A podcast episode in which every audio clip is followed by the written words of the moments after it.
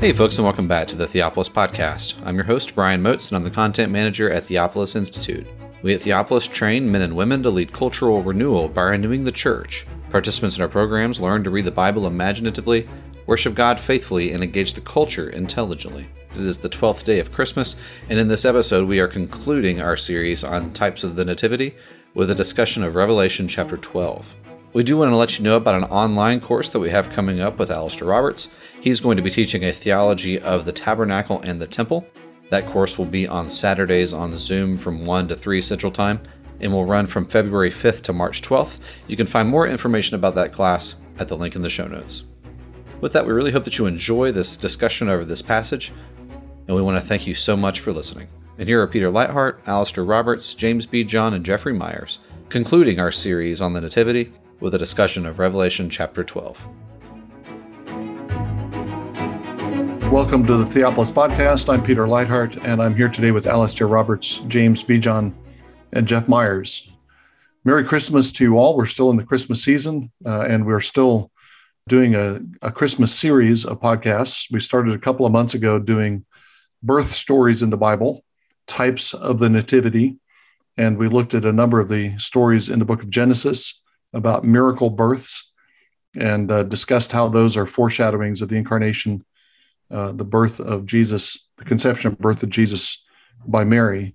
Uh, in the last few weeks, we've been looking at the birth stories in the Gospels. We looked at uh, the early chapters of Matthew and the early chapters of Luke, and uh, looked at how both of those evangelists tell the story of John's birth and Jesus' birth uh, in terms of categories and patterns that are coming from the Old Testament. So they're still operating with types of the types of the nativity when we're looking at the New Testament. Today we close out this brief series of uh, studies on uh, birth stories in the nativity. We're skipping ahead to the last book of the Bible. We're skipping ahead to the book of Revelation. And we're going to be looking at the birth story that's told in Revelation 12. And just to set the context, I want to make a few points about the, the general setting of Revelation and the setting of this particular chapter in Revelation. When I've worked on Revelation, my commentary on Revelation, I've uh, used a fairly simple four part outline. Uh, there are four places where John says that he's in spirit, uh, and each of those is the marker of the beginning of a sequence in the book of Revelation. It happens in chapter one when John is in spirit on the Lord's day, and Jesus appears to him and dictates the letters to the seven churches. He's in spirit again at the beginning of chapter four, and he's caught up by the Spirit into heaven. He walks through a door in the sky, and he witnesses the angels and uh, living creatures around the throne worshiping God. And then he sees the Lamb appear, and then a series of events that comes out of that. And that's actually the section that we're in. It's a, the longest section of Revelation from chapter four through uh, chapter 16. And then Jesus, uh, John is in, the, in spirit again. He's taken to the wilderness, and there he sees the uh, harlot city, Jerusalem, I think, the harlot city in the wilderness who is drinking the blood of the saints. And then he's in the spirit, in spirit again toward the beginning of chapter 21, and he's taken up to a mountain and he sees Jerusalem descending as a bride. But we're in uh, chapter 12 occurs within the large sweep of that series of visions, which had, uh, or that series of visions, which begins with John's ascent into heaven. And in that series, we have a series of uh, seven seals. The, the uh, lamb breaks the seven seals and opens the seven seals of the scroll. Uh, that leads into seven trumpets uh, that uh, are uh, announcing the, the reading or the declaration of the contents of the scroll. It concludes with seven chalices of blood that are poured out on the world in chapter 16.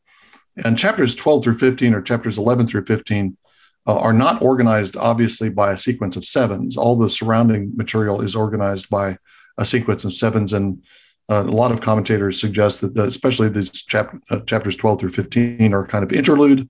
I was frustrated by the uh, abuse of the term interlude in uh, commentaries on Revelation because uh, you can find a commentary somewhere that speaks of almost everything in Revelation as an interlude. It's like everybody's waiting for something to happen and and nothing actually happens.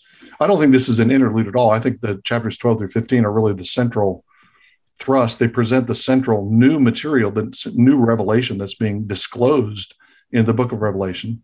chapters 12 through 15 are disclosing the things that are short to, or 12 through 16, the things that are shortly to take place in Revelation. Uh, that is the rise of the beast, uh, the rise of the land beast, the harlot's attacks, uh, and the suffering of the, the martyrs, the harvest of the martyrs, and the outpouring of their blood. Those are the things that are in the immediate future for John when he's looking at these visions. And that's what's contained in this section of Revelation.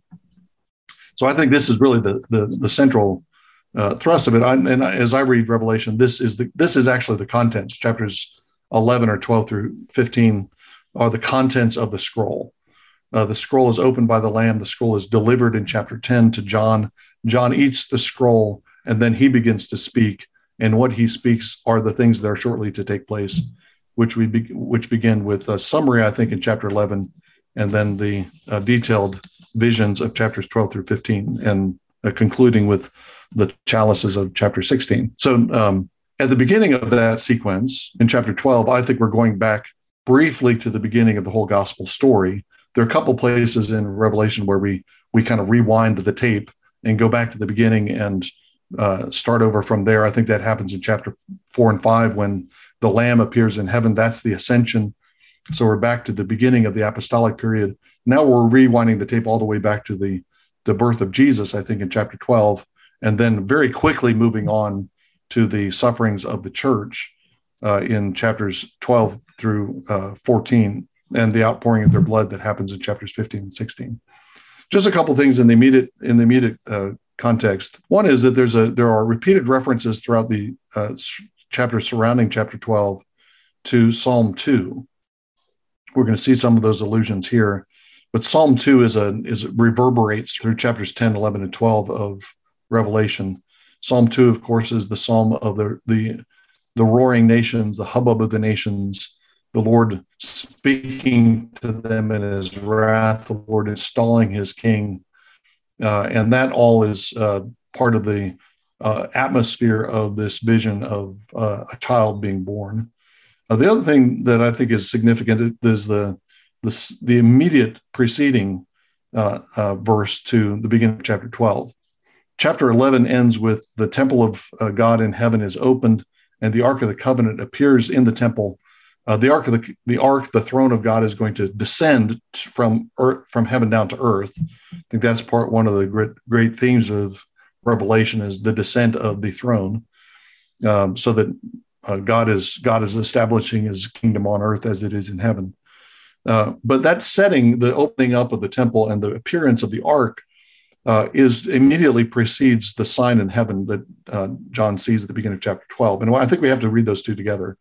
So the woman clothed with the sun, moon under her feet, the crown of 12 stars on her head, and the great dragon, those two figures that are appear in the sky are in the presence of this opened heaven, in the presence, in other words, of the throne of God.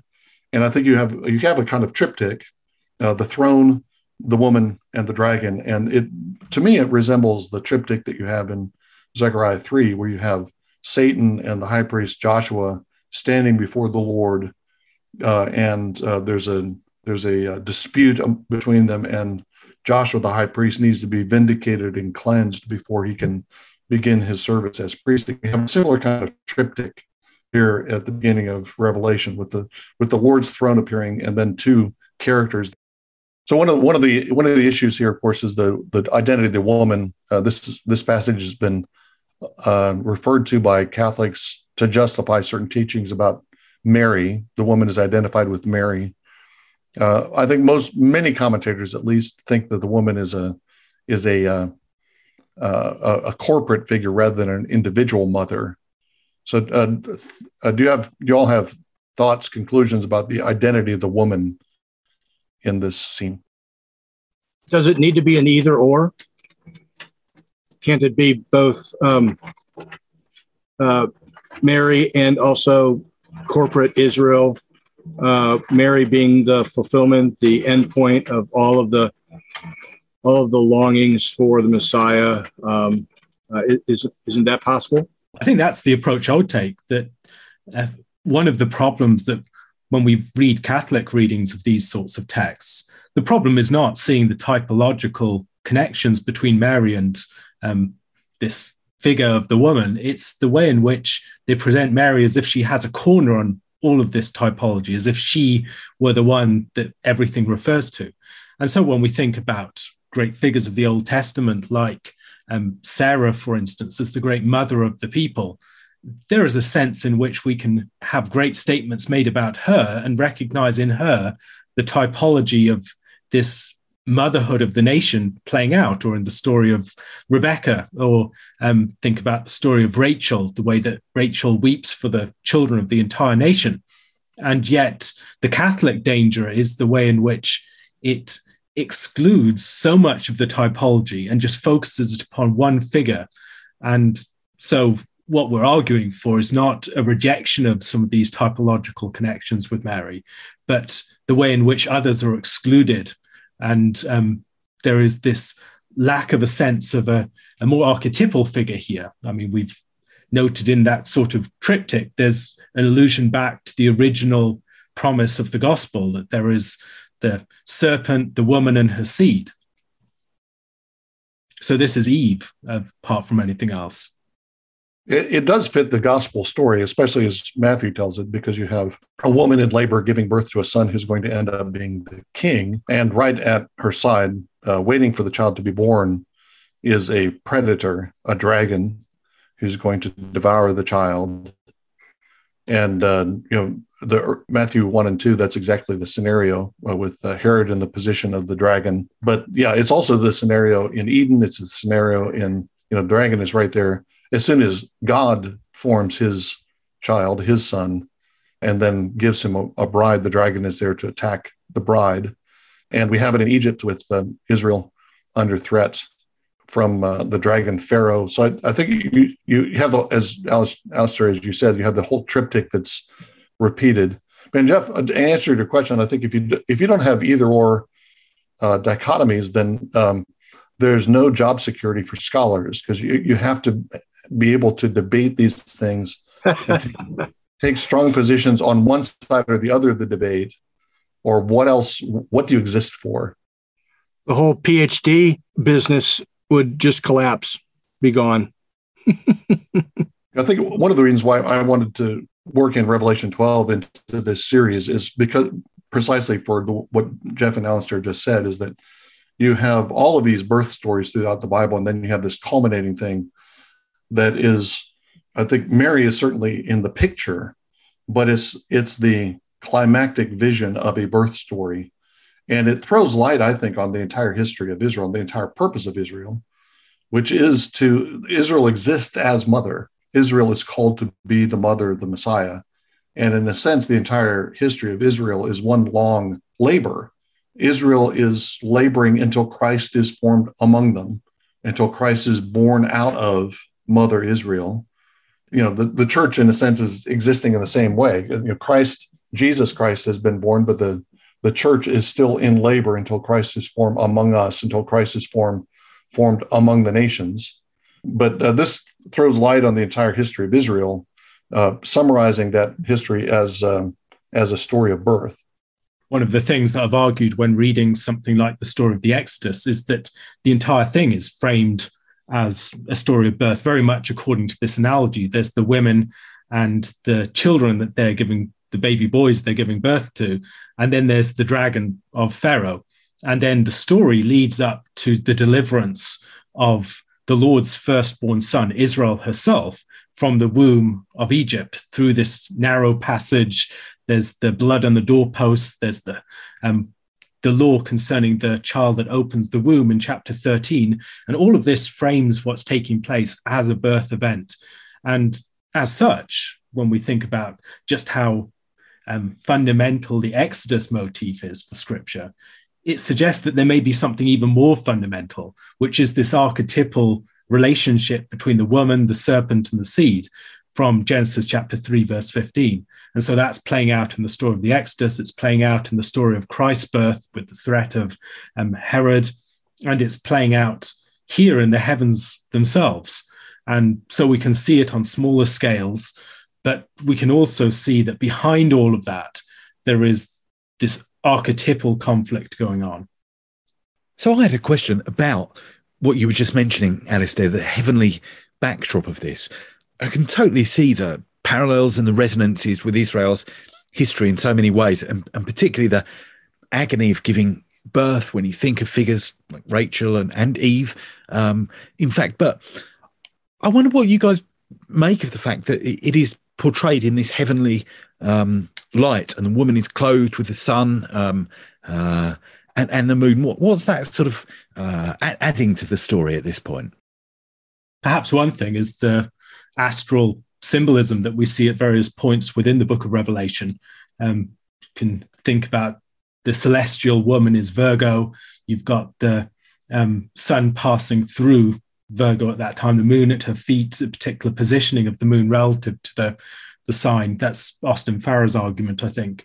Um, and then the the 12 stars, um, we can think about the way that that relates to the, the stars in Joseph's vision, for instance, and a reference to the signs of the zodiac, that this is a vision of um, ruling authorities in the heavens that are symbolized by these signs and are often referred to just within the symbolic structure of heavenly visions and visions of rule more generally. We see it within the bowing of the stars to Joseph, or we can see it in the way that the um, the elders and others are, or the tribes of Israel are situated around the center of the sun of the tabernacle or the throne. Um, so I wonder whether that's part of what's going on. Yeah, and I guess I'd, I'd say more generally that uh, Israel is a called to be a, a, a, people positioned between the God of heaven and the peoples of the earth. So uh, their theological and symbolic station in the world is in the heavenly places.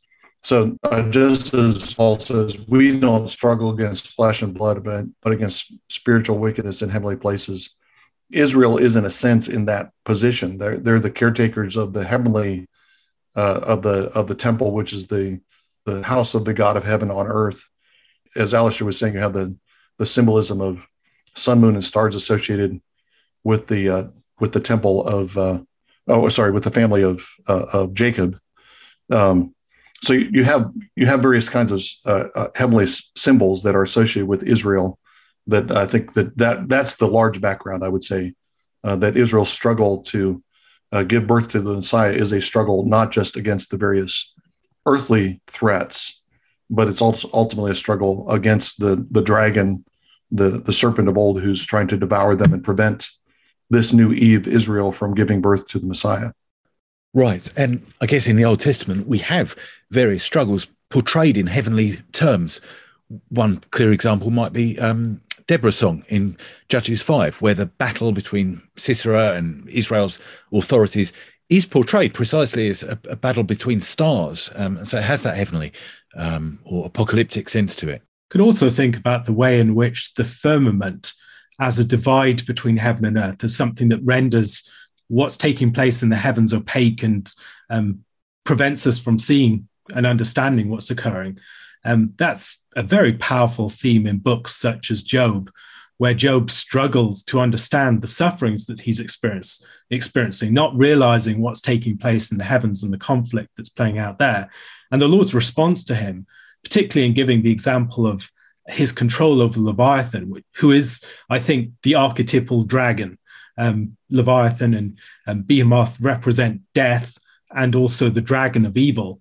Um, that the Lord is powerful over those. He controls them. He's not um, at their mercy. They're not true rivals to his his reign. And here we have a sort of unveiling of what's taking place above the firmament that helps us to relate to it very differently.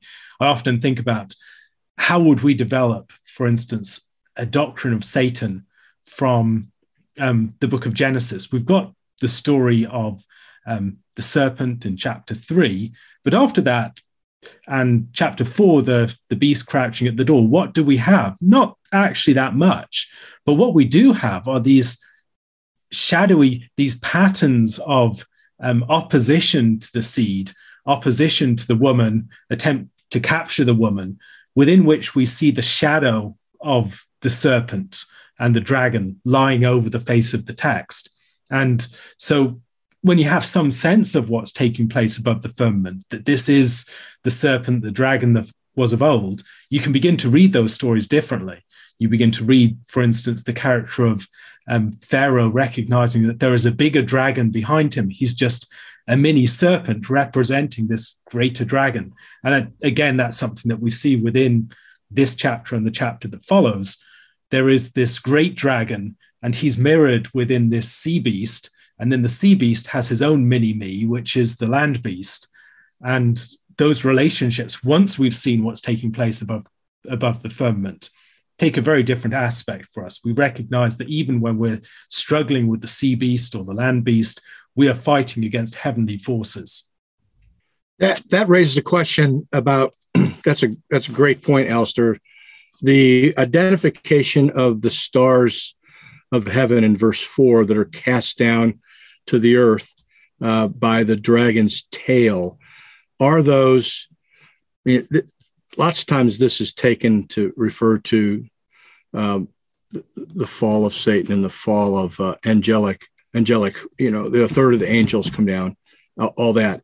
But um, it, it's certainly possible that these are angels, these stars, but it's also possible, since Israel is often identified with the stars of heaven, that this has to do with Israelite saints uh, being swept away by the devil's the devil's seduction. So, and so what you're what you're reading about here is the demonic infestation uh, of Israel and her synagogues at the time of Jesus, and also the the um, uh, the way in which people are used by Satan uh, to to war against the saints, the war against the uh, the child and against the the children of the child or the uh, uh, yeah what how is that described later um, I can't remember. But anyway, uh, it seems to me like a good interpretation of this would be,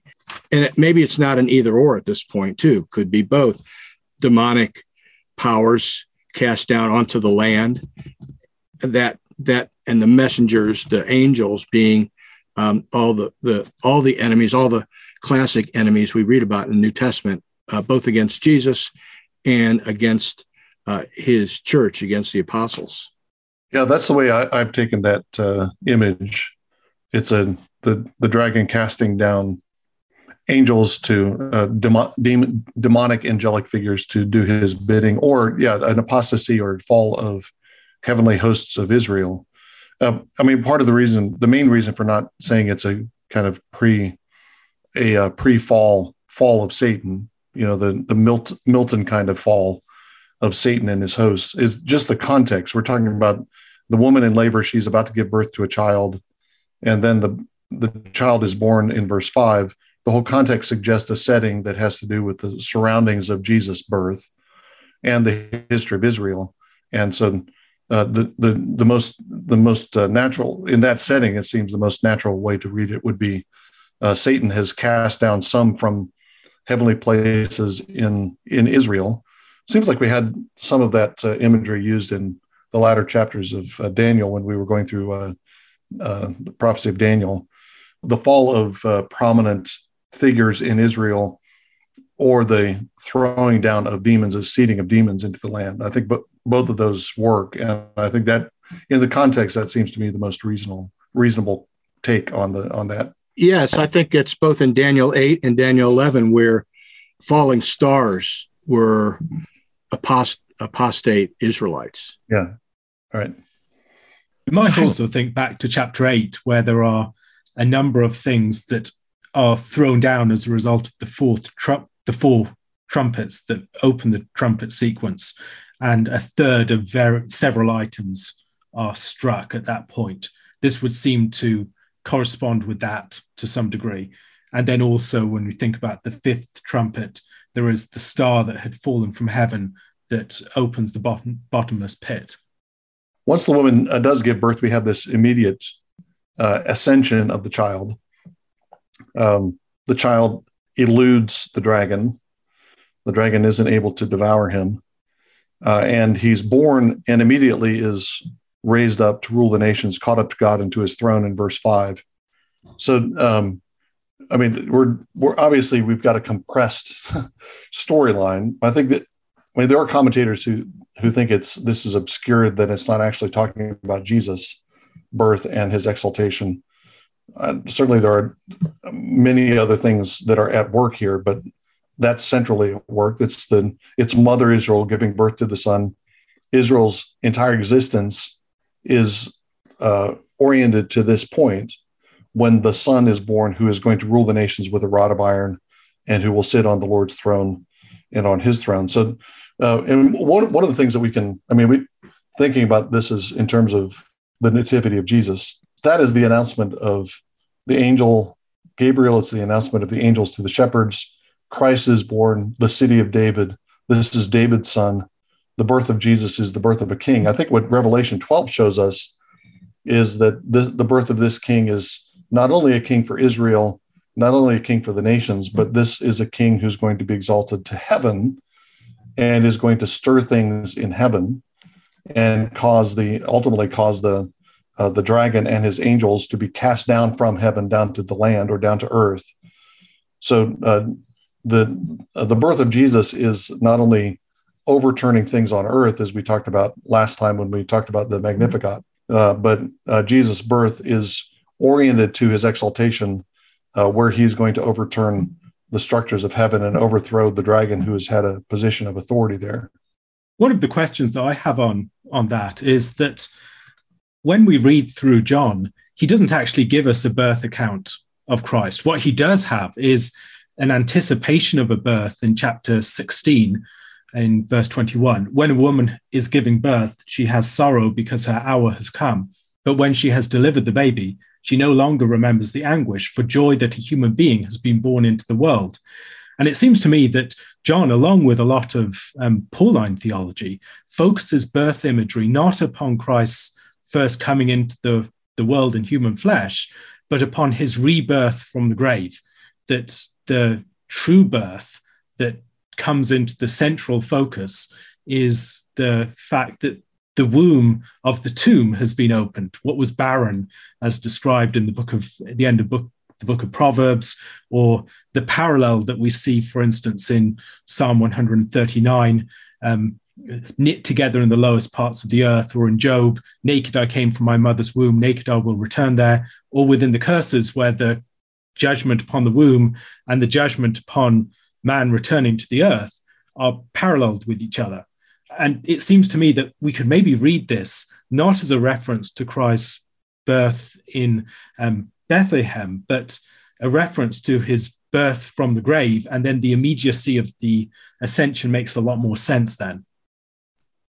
Well, that also then ties in with Psalm 2 because it uh, this day I begot, ask of me, and I will give you the nations to, to rule. Uh, this day I've begotten you. You are my son. Um, so that the rebirth is associated with the enthronement of Jesus, um, which is the consummation of his life. That's often not, I don't think that really occurs to people. People read Psalm 2 and they think, I don't understand why this is the birth of the Davidic king, his ascension to the throne.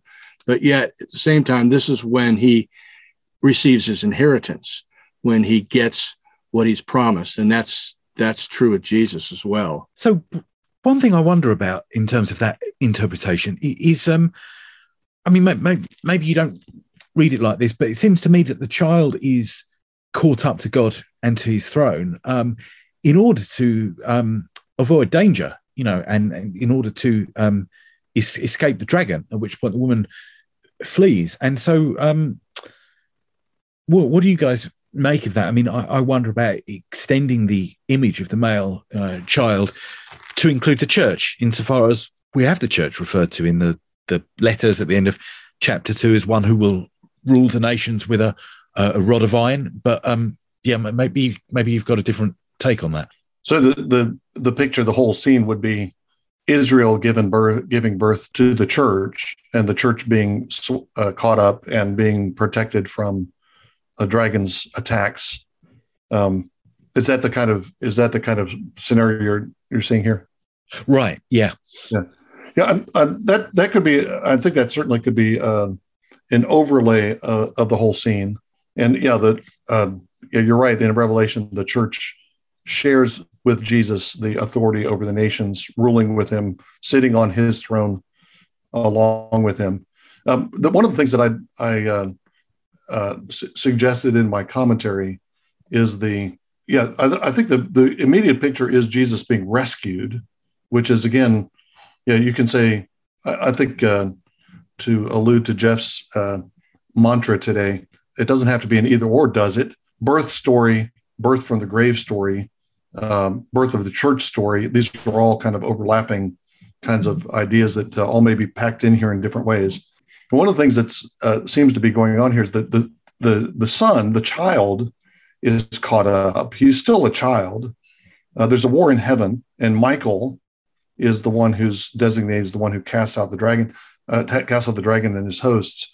And for the next several chapters, we don't have any appearance of this son. The, the, the saints are going through this horrific uh, period of persecution. The the the uh, city is drinking their blood. The beasts are against them and overcoming them trampling them down. And all through that uh, this child who's been on the throne is apparent, apparently doing nothing. He's absent which i think is exactly what jesus said would happen. Uh, i'm going away from you. And when i go away all these things are going to happen to you. And then the next time we see jesus is when he appears in chapter 19 as the the next time he enters the story in person is when he enters as the triumphant king. In chapter 19, he's the rider on the white horse and so on. But um, uh, his uh, growth, as it were, from child to triumphant king is carried out through the suffering and glory of the church. It's when the saints suffer that Jesus, as it were, grows up from being a child king to being the full conquering king. So I think uh, that would that would support your idea, James, that there's a that the church is part of what the what's being uh, spoken of here. I think one of the surprises on that front is that in verse um, 17 at the end of the chapter, we have a reference to the rest of her offspring. And it seems strange. Who are the rest of her offspring? We have this one child that is given birth to, and then suddenly we have a group of children. And it draws my mind back to the very end of the book of Isaiah, where you have this statement about Jerusalem giving birth to a male child. And then suddenly there's a whole nation given birth to in one day. Before she was in labor, she gave birth. Before her pain came upon her, she delivered a son. Who has heard such a thing? Who has seen such things? Shall a land be born in one day? Shall a nation be brought forth in one moment? For as soon as Zion was in labor, she brought forth her children. Shall I bring to the point of birth and not cause to bring forth, says the Lord?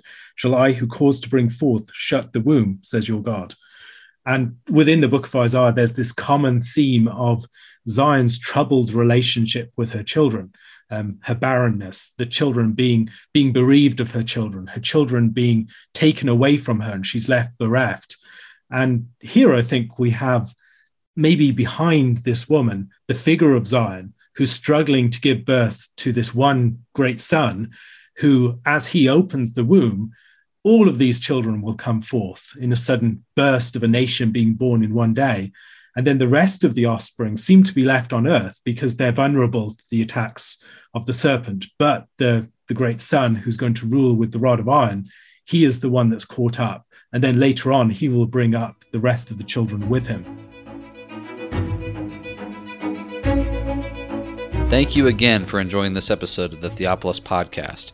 For more information and for more content from Theopolis, you can check us out online at theopolisinstitute.com. We release new articles every Tuesday and Thursday on our blog, so you'll want to make sure to look out for those.